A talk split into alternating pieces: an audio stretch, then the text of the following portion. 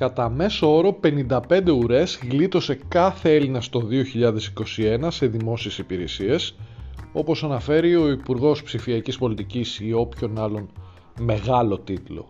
Φέρει Κυριάκος Πιερακάκης. Το γεγονός ότι οι δημόσιες υπηρεσίες σε πολύ μεγάλο βαθμό ακόμη δεν λειτουργούν ικανοποιητικά το αφήνουμε στο περιθώριο, αλλά προχωρούμε. Έρχεται λοιπόν ο φίλος από την Αγγλία για τις εορτές των Χριστουγέννων και της Πρωτοχρονιάς και θέλει να επιστρέψει στην Αγγλία όπου ζει και εργάζεται. Κλείνει λοιπόν, όπως χρειάζεται, να κάνει rapid test διαδικτυακά στο αεροδρόμιο. Το ίδιο είχε κάνει και στην Αγγλία.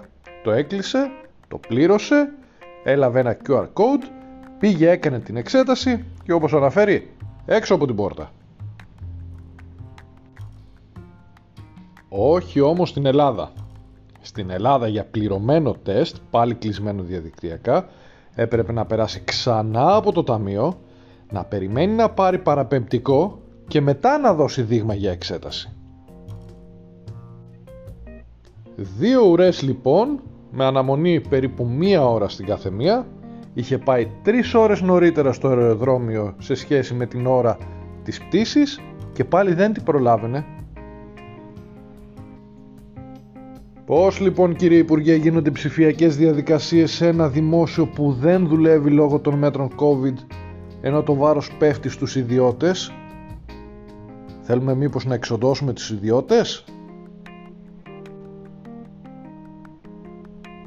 γιατί οι Έλληνες πολίτες ως ηλεκτρονικά αναφάβητοι σε πάρα πολύ μεγάλο ποσοστό απευθύνθηκαν ακόμη και για την απογραφή σε ιδιώτες, λογιστές κτλ. κτλ. Σήκωσαν τα χέρια οι έρμοι οι λογιστές όταν άκουσαν ότι τους ζητούν να κάνουν και απογραφές. Δεν γίνονται αυτά.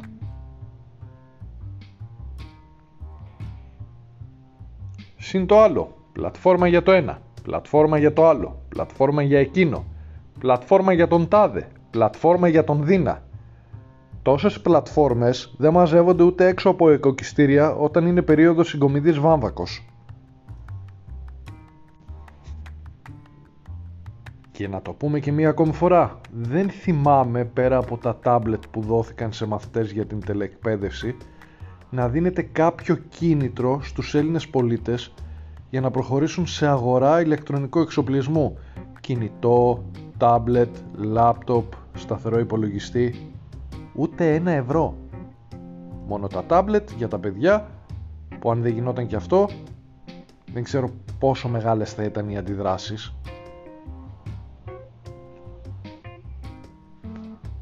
και όλα με κωδικούς τάξης που για να συνδεθείς πρώτη φορά στο σύστημα με τους κωδικούς τάξης θα πρέπει να προχωρήσεις σε επιβεβαίωση χρησιμοποιώντας κωδικούς e-banking. Ναι, πάρα πολλοί Έλληνες χρησιμοποιούν πλέον τον τρόπο των ηλεκτρονικών πληρωμών μέσω υπολογιστή ή κινητού, αλλά όχι όλοι. Ο 80χρονος δηλαδή που θα θέλει να κάνει τέτοιου είδους ενέργειες και δεν έχει e-banking, τι θα πρέπει να κάνει;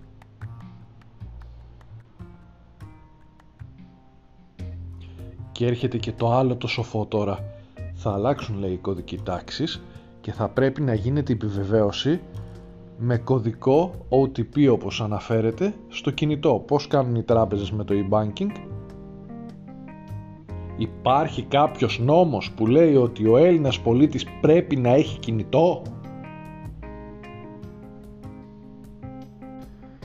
Ποια είναι λοιπόν η λύση για να αποφεύγετε τις ουρές; Να μάθετε τα πάντα όσον αφορά ηλεκτρονικούς υπολογιστές, δεν ξέρω βέβαια αν άλλαξε κάτι τα τελευταία χρόνια, αλλά την προηγούμενη τουλάχιστον δεκαετία δεν μπορούμε να πούμε ότι το επίπεδο διδασκαλίας ηλεκτρονικών υπολογιστών στα ελληνικά σχολεία ήταν και το καλύτερο.